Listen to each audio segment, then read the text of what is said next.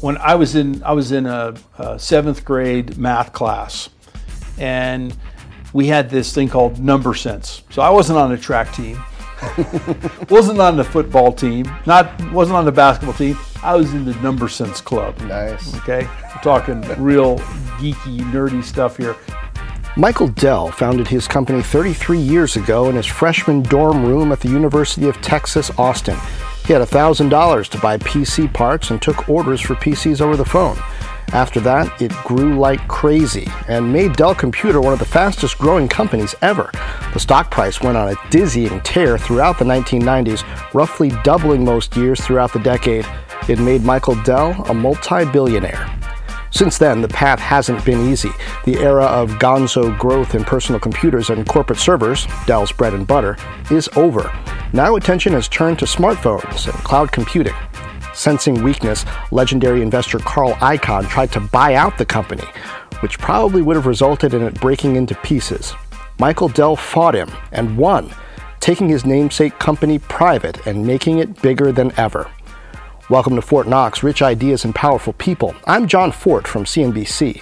This is a weekly podcast bringing you the highest achievers from business, entertainment, philanthropy, and sport.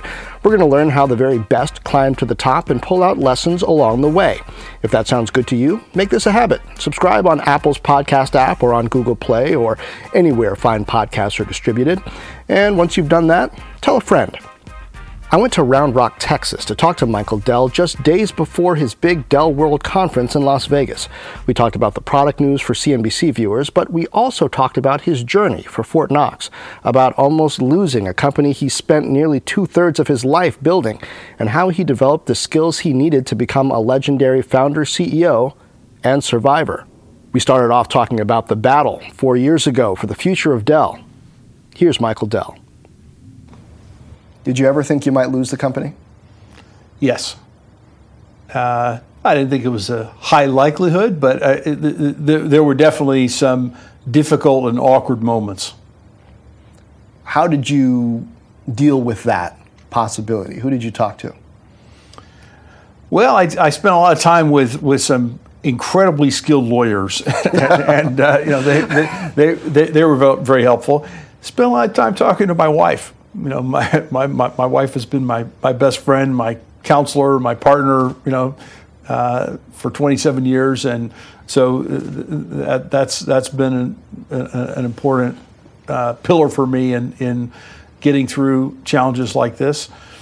Uh, you know, we had a great team and you just kind of power through it one day at a time.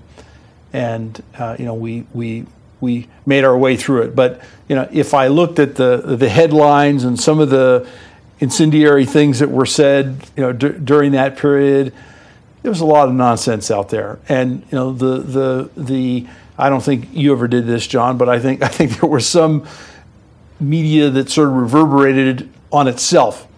And you know, there often they, is. They, yeah. they were, you know, they were creating news where there was no news and you know that's obviously uh, a, a, a, bad thing to be doing. Did you always know what Dell, the company, I mean, it's your name, what it meant to you, or did the experience of possibly losing it drive that home in a different way? I always knew what it meant to me, and, and you know was determined to see it through and see it to the, the success that we had imagined, and it's been all that and, and more. So you were 19, what 33 roughly years ago in your dorm room, freshman in Austin, coming up with Dell, building PCs. What do you think today's Michael Dell in a dorm room somewhere is building? It's probably not a PC. yeah, it might be a little late for that, but uh, you, know, uh, you know, I think look, we're we're in an incredibly exciting time in terms of you know, artificial intelligence, deep learning, machine learning, unsupervised learning, the fifth generation cellular network, the digital transformation, the Internet of Things, all the security challenges. You've got sort of this Cambrian explosion of opportunity that is tremendous. And if you think the last 30 years have been exciting in technology, I think the next 30 years will, you know, make it look like child's play. It's, so would you place a bet? Would it be AI? Is that what the next Michael Dell is is hacking on today? Know, I, I think you have to do stuff that you're actually incredibly passionate and excited about and you know something about, right? Mm. I, I, I, don't, you know, the, the opportuneurs don't do as well as the entrepreneurs. Hmm. and, and so I think, I think you have to really believe in what you're doing. So it's less about, hey, I think this is going to be hot, so I'm going to go do it, and more about, this is what I'm really passionate about, and I'm just going to push on that and see where it takes me. I, I believe it, it excites me, it interests me, and I've got an idea, right? so we were just talking about 19-year-old uh, Michael Dell and, and imagining what he might be doing today, but actually thinking back, what were some of the mistakes, pitfalls that you made early on where if you had the DeLorean and you were going back and, and, and talking to yourself, you'd be like, eh. I mean, it all worked out fine. So I'm sure you don't want to like create a wormhole and, and, and change history or anything. But what, what are some of the things that you would say? Hey, watch out for that, or don't don't care so much about that. Yeah, we, we made we made a lot of mistakes, and fortunately, none of them were so big that we couldn't be sitting here today. Right. Uh, you know, we we we learned a lot by trial and error. You know, uh, started the company with a thousand dollars uh, a week before I was taking my final exams as a freshman well, uh, maybe that wasn't such a good idea, but you know, when you're when you're 19 years old, you haven't developed all the the the skills you need in terms of judgment and rational thinking. You know, we, we made mistakes around inventory management and supply demand and trying to create new generations of products and designing in things and you know we learned from that the importance of inventory management, and we kind of went from a bad mistake that caused us to stumble to having an extraordinary capability that was a wellspring of growth and success for a long, long time. Hmm. And so, you know, look, I, I think uh, that's that's the growth of just-in-time manufacturing, which was the original Dell Magic, was from screwing up the management of your inventory. That's right. And and you know when you're when you're doing new things that have never been done before, you kind of have to feel your way through it and, and, and make mistakes. And the faster you can make the mistakes and correct, not make the same mistake over and over again, well, your learning cycle, continuous improvement is only going to be accelerated. Where do you think a kid gets that mindset that allows not failure and depression, but failure and learning and moving forward. Where did you get it? You know, I, I, I probably got some of it from my parents. Uh, you know, they let us experiment and, you know, take things apart. And, you know, they didn't, I, I love to understand, you know, electronics and I would always take stuff apart. You know. I know you said your dad would, would bring a calculator home and that was amazing. What are the things that you were tinkering with? Yeah, well, he, you know, he had this it's sort of like a pre-calculator. It was like an adding machine, you know, and you punch in the numbers. I'm like a little kid, you know, I'm watching the numbers come out and I'm like fascinated with this incredible machine. And then you saw the beginnings of the semiconductor revolution, you know, when I was just a couple of years old, right? and and uh, you're sort of watching, oh, you can do math problems with these things and incredibly complicated. You know, that was very exciting and my my parents, you know, didn't didn't discourage us from from those kinds of things. I think I think, you know, what what I've seen is most people, unfortunately, only access a relatively small portion of what they're capable of hmm. because they're afraid. They don't want to take risks. Don't want to make a mistake. And uh, you know, uh, I think there's too much risk aversion generally in in uh, in uh, you know people wanting to go and, and, do new things. So if if you look at uh, people that, that have, have accomplished a lot, I would bet you that they're they're taking uh, more risks and are less afraid of failure than than others. And you know, I, I wasn't uh, the smartest kid in my high school right? you weren't the dumbest kid in your high school either. I, I, I did okay. Were you were you involved in a lot of stuff, um, different activities? I, I was I I was interested in computers, and you know, I liked I liked uh, science, and you know, uh, cars, and that kind of stuff. So I was, you know, somewhat typical kid, although computers were, I was sort of at the early end of that. But every every paper I wrote in high school, I wrote on a computer. You know, at that time, that was sort of, you know, no, no, nobody knew what that was. Sure, the early '80s. I mean, could you even print it out? Yeah, yeah. Dot yeah. matrix printers. Yeah, we had uh, we had uh, dot matrix printers and, and daisy wheel printers. if you wanted to make it look like a typewriter. Yeah. okay, so you were you were tinkering with things. Are you are you talking more cars here that you were taking apart and putting together? You said you were into that. You know, um, well, I got I got uh, when I was in I was in a, a seventh grade math class, and we had this thing called number sense. So I wasn't on a track team, wasn't on the football team, not wasn't on the basketball team. I was in the number sense club. Nice. Okay, we're talking real geeky, nerdy stuff here.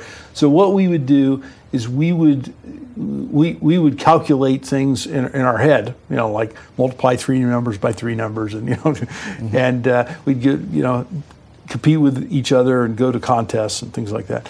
So this math teacher got a teletype terminal.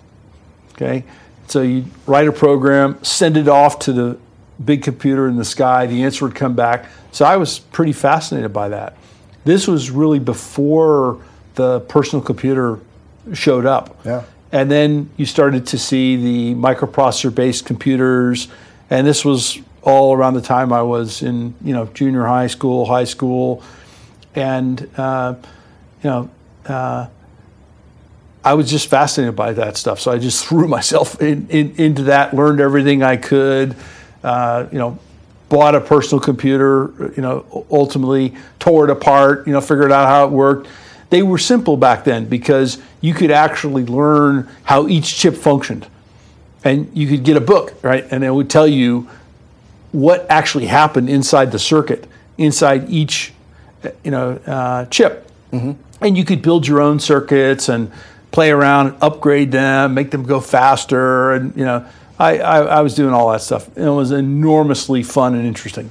Yeah, and that reminds me a lot of some of the programming capabilities that kids have now. I mean, even if you're looking at virtual reality, most people don't have the whole setup at home, but now, kind of through the internet, you can uh, you can send code off to places and do. That's interesting. I hadn't seen that parallel before. Where did you learn management? At first, you start the company. It's mostly just you. Eventually, you've got people working for you, and you're young. How do you get up to speed?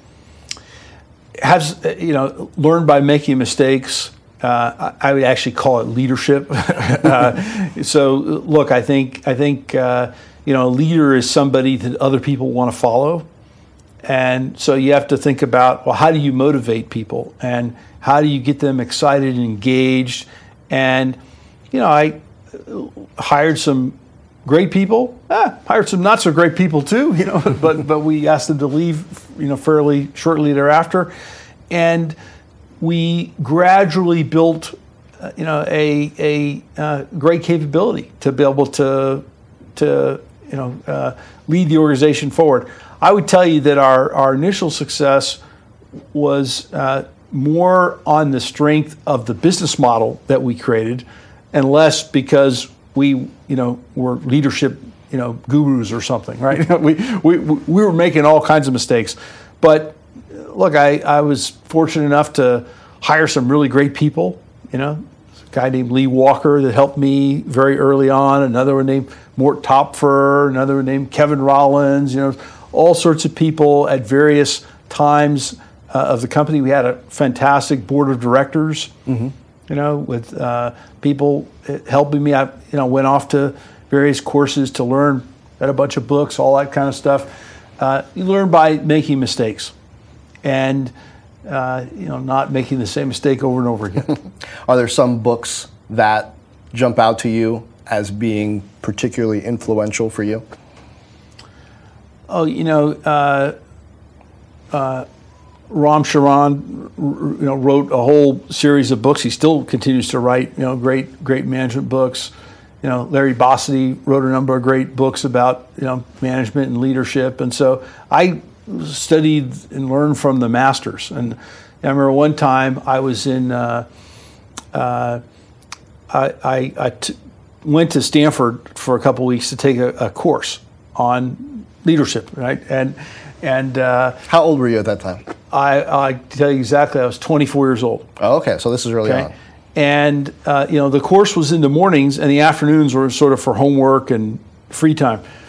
And so I called up a bunch of the CEOs of Silicon Valley companies and said, "Hey, you know, can I come and see you? And I'd like to, you know, learn about what you're doing." And I don't know. Most of them said yes. So, so this is like 1988, right? Who are you 1989. 1989. Okay. Yeah. Who are you uh, calling? I mean, I, I was calling Erwin Fetterman and Jimmy Treybig and Andy Grove and Ken Oshman and a bunch of those guys, and they all said yes. So Andy Grove had you in. Yeah.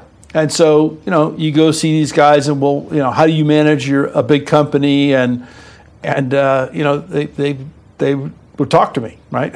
and, and, so uh, you know, that was great and I was doing everything I could to learn and uh, you know, get help, right? Because look, our, our business in the first eight years grew 80% per year. Mm. And for the six years after that, it grew 60% per year. So if you do the math with all that compounding, that's like, you know, tens of billions of dollars. Sure. And so, you know, we were quickly learning how to manage a much, much larger company. And it, and it changed many, many times as it, as it went from, you know, 100 people, 1,000, 10,000, 50,000. when Steve Jobs was uh, a younger guy, I don't remember whether it was Dave Packard or Bill Hewlett, he called up because he needed parts. You talk about coming to Silicon Valley to learn at Stanford and calling up CEOs and, and asking to come in and get that one on one coaching. Do young people do enough of that, making that bold ask? Because to a lot of people, that seems crazy. How am I going to call up Michael Dell and ask if I can come in and shadow him? I mean, granted, you had a company going that had some growth, you had some uh, some cred behind you already. But do people make that ask enough? I certainly get lots of asks, so I'm, I'm not looking for any more. If that, if that was if that was your question, it doesn't have to be you specifically, but I'm sure people have you know their local CEO. Uh, do, do young are young people bold enough? I'll go back to this theme I said earlier, which is I think actually people don't they're they're uh, less willing to take risks that they should in order to be successful. My mother told me in high school, you get 50% of what you ask for at one point, trying to, sh- trying to shift my mindset on the number of swings I took. And I still remember that. Yeah. I mean, is, is that what you're saying? People need to get up to bat more? I believe so. And, and I think, I think, you know, too many people are not accessing anywhere near their potential because they don't want to make a mistake. Huh. How does that factor in to the way you communicate with Dell employees today? Well, we talk about risk in a, in a good way, and we talk about experiments, and we have business plan competitions, and we have new ventures that we start inside the company, and we encourage those kinds of things because, you know, look, as companies get larger, you know, uh, risk can be like a dirty word. Oh, risk committee, risk mitigation, you know, uh, but you know, risk and innovation absolutely go together. Hmm. And you know, you're not going to have big innovations if you're not willing to take some risks. In the way that you approach your job and what it takes to kind of get your juices flowing creatively. Are there things completely outside of work, hobbies, things that you do that give you a different perspective? You know, I like to, you know, read a lot, and obviously the internet is amazing in terms of being able to have access to the world's information mm-hmm. in real time, you know, in enormous quantities. So, you know, I'm naturally pretty curious and love to learn, and so it's sort of a you know, it, it, never been a better time to be curious because you can you can learn an incredible, uh, you know, amount and and uh, to me that's that's just endlessly exciting. Uh, it's also important to get enough sleep too. So so you know you, you can you can do too much of that. So you know I, I I work hard to have what I think is a good balance in my life in terms of time with my family. Obviously, love what I do. Time to exercise and, and sleep. You know, and if you're going to do something for a long time, you better have a, a you know a, a system to do it that is going to last. Right. So, do you unplug, or are you one of those people like me who, even on vacation, you kind of got your phone with you? You're not looking at it all the time, but you want to sort of manage. I have been with separation anxiety, right? And so, so if I if I'm not connected, I just don't feel good, right? so, so I, I, I, I, like to stay connected, but you know, it's important to relax and, and have have uh, time to reflect and, and think for sure. You mentioned Kevin Rollins. There was a time when you handed over the CEO role to him, to somebody else. Mm-hmm. Is that something you would do again? Ask me in five or ten years. but it's not something you'd be contemplating today. It sounds like if you're don't, talking. Don't have any years. plans to do that. No. What did you learn from that experience? Well, you know, uh, it it, uh, it didn't, didn't work out as everyone had, had planned, and the board asked me to come back into the CEO role, and so I did. And, and uh, I, I, was actively involved in the company dur- dur- during the whole time. Sure, your offices were right next to each other. That's right. Anything that happened there that, that wasn't you know was, was wasn't supposed to happen, you know, I I, ta- I take a, a big portion of the the blame or credit for it. So. So what's the so what's the difference? What's the difference in having the founder CEO? Well, I think founders have a bit of special permission to make changes at, at their companies. And maybe we're a pretty good test case for that because we keep changing things and evolving from, from where we started. And, um, you know, look, I'll, I'll care about this company after I'm dead. So, you know, uh, it, it's just a different perspective in terms of time, and and uh, uh, you know I've been been doing this for 33 years and still pretty young, got a lot of energy and long way to go.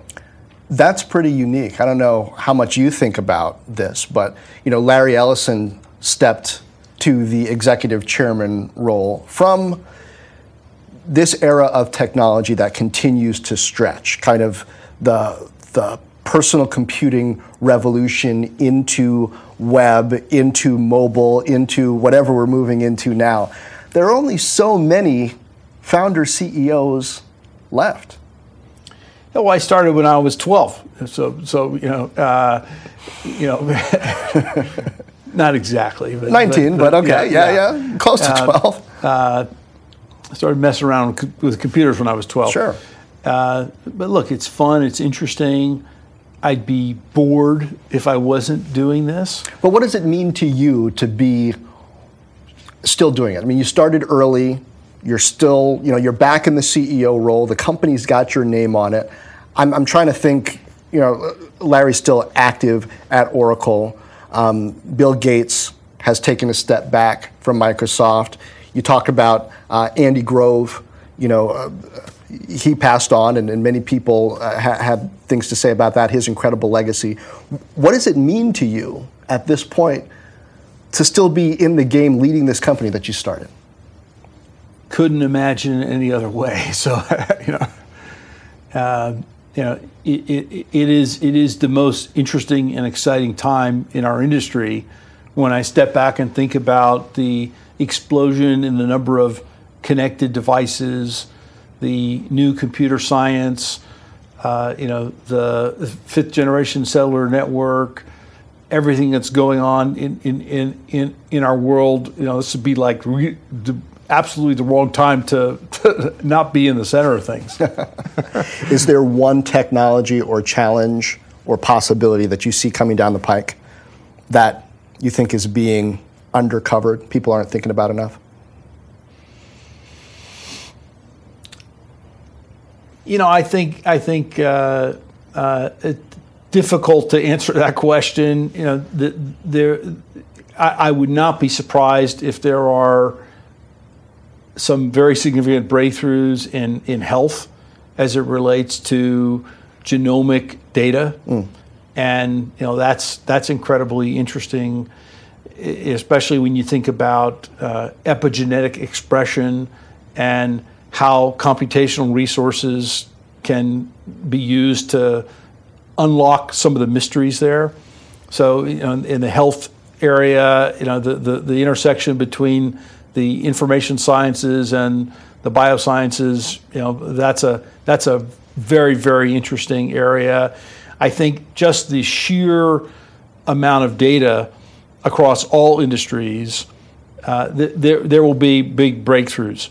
And usually they're not so much technological as they are business model innovations on top of the, the new capabilities that are brought with all the things that we're talking about. So it's hard to predict the combinatorial inventions that are created in terms of business model, uh, you know, downstream.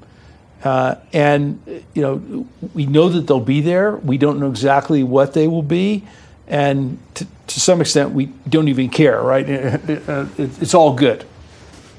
Um, I want to talk a little bit about your philanthropy. You and your wife have a foundation. One of the areas where you focused is on urban youth uh, and opportunity. Tell me, are there things that you see happening there, uh, areas where people can, can make a difference that have had an impact on you? Yeah, I think there's sort of a, a, new model of philanthropy emerging and sort of outgrew uh, from the results orientation and focus on return on investment and outcomes and data and results and success that you know you would find in a company like ours. And we've applied that to our philanthropic work and had some pretty remarkable successes in. For example, it, you know, education is, is one good one. So we started working in a number of the schools, some of the more troubled schools, and we found that they didn't really have any data, right? and they, they weren't measuring things. And when they started measuring, there was no normative standard across measuring things so that you could actually benchmark them. And so imagine you know running a massive organization with no data whatsoever. Mm. And so we created something called EdFi, which is now open source. It's public domain. I think we've got about 35 of the 50 states using it now. And it's a way to measure outcomes and success, you know, at the school level, at the student level, you know, at the teacher level, and and uh, you know uh, that's opened up uh, all sorts of possibilities in terms of how do you actually advance uh, outcomes and, and, and, success inside these some sometimes you know pretty challenged schools. It sounds like you're feeling pretty optimistic uh, about where the company, where the industry is headed. Yes, I am. What gives you that sense? Because uh, I know a number of people in, in Silicon Valley. Yes, the stocks are doing well. Um, yes, there are still a lot of big ideas coming out, but it seems like mood wise, people aren't so sure. Well, I'm excited because I see our customers excited by what we're doing and they're responding in you know kind of business coming our way. So it's pretty easy to see that that uh, you know the, the things are working from that perspective. But when I step back more broadly go and meet with some of these customers, you know, I met with a customer a few weeks ago in, in Europe, and they're creating about a billion new IP addresses every year. Mm. Internet of Things it's not a computer company, right? you, know, uh, you know, right? They're they're they're making it's it's the Internet of Things, and they're using Pivotal as the operating system to be able to do that. And that's just one example. You look across all uh, uh you know uh, of of the various sectors, the cost of making something intelligent is approaching zero dollars, and so the number of intelligent things is just exploding. And so then you layer on top of that this new computer science, and you have sort of this Cambrian explosion of opportunity, the fourth industrial revolution. And America and, and so is, we're, we're, we are super excited about that. Is America well if, positioned if, if, you're, that? if you're not excited about that, you're dead or you're asleep. is, is America well positioned in that writ large? I think it is. I think you know it's a it's a it's a time for software, right? It's a time for networks and you know semiconductors and technology and yeah, software is eating the world, but software doesn't run on software. That's right. Right? Software runs on somebody's got to make the hardware. Somebody's got to make all this stuff. Yeah. That would be us, right? so we're we're we're we're providing all the infrastructure for all these things that are that are happening, and we're seeing it. I mean, it, it, you know, the Internet of Things was sort of like an idea a few years ago. Now it's actually happening, and, and you know, we we called it embedded intelligence and smart devices and things like that. You know, earlier on, and now we're actually seeing it in scale. Well, on that optimistic note, I got to say thanks for sitting down with CNBC with Fortt Knox. It's been a great conversation. Thank you, Michael Dell. Sure thing. My thanks to Michael Dell. I'm Jon Fortt from CNBC, and this has been Fortt Knox Rich Ideas and Powerful People. Subscribe on Apple's podcast app, Google Play, or wherever fine podcasts are distributed. Please do leave a review if you enjoyed this. Also, check out Fortt Knox Live on Facebook, Twitter, Periscope, and YouTube. I'm taking your comments and questions, usually Wednesdays at 2 p.m. Eastern. I tackle some of the most interesting business and economic issues there with a little help from my friends at CNBC and from you. Next week on the podcast, Kirill Tatarinov is the CEO of Citrix Systems. Born in the communist USSR, his family escaped oppression and then war as he built the skills he would need to rise through the technology world. Go ahead and subscribe to Fortt Knox now on your iPhone's podcast app or on Google Play. Meanwhile, share this. Tell a friend. Drop me a note on Facebook, Twitter, YouTube, or forttknox.com. That's F O R T T K N O X.com. And as always, thank you for lending an ear.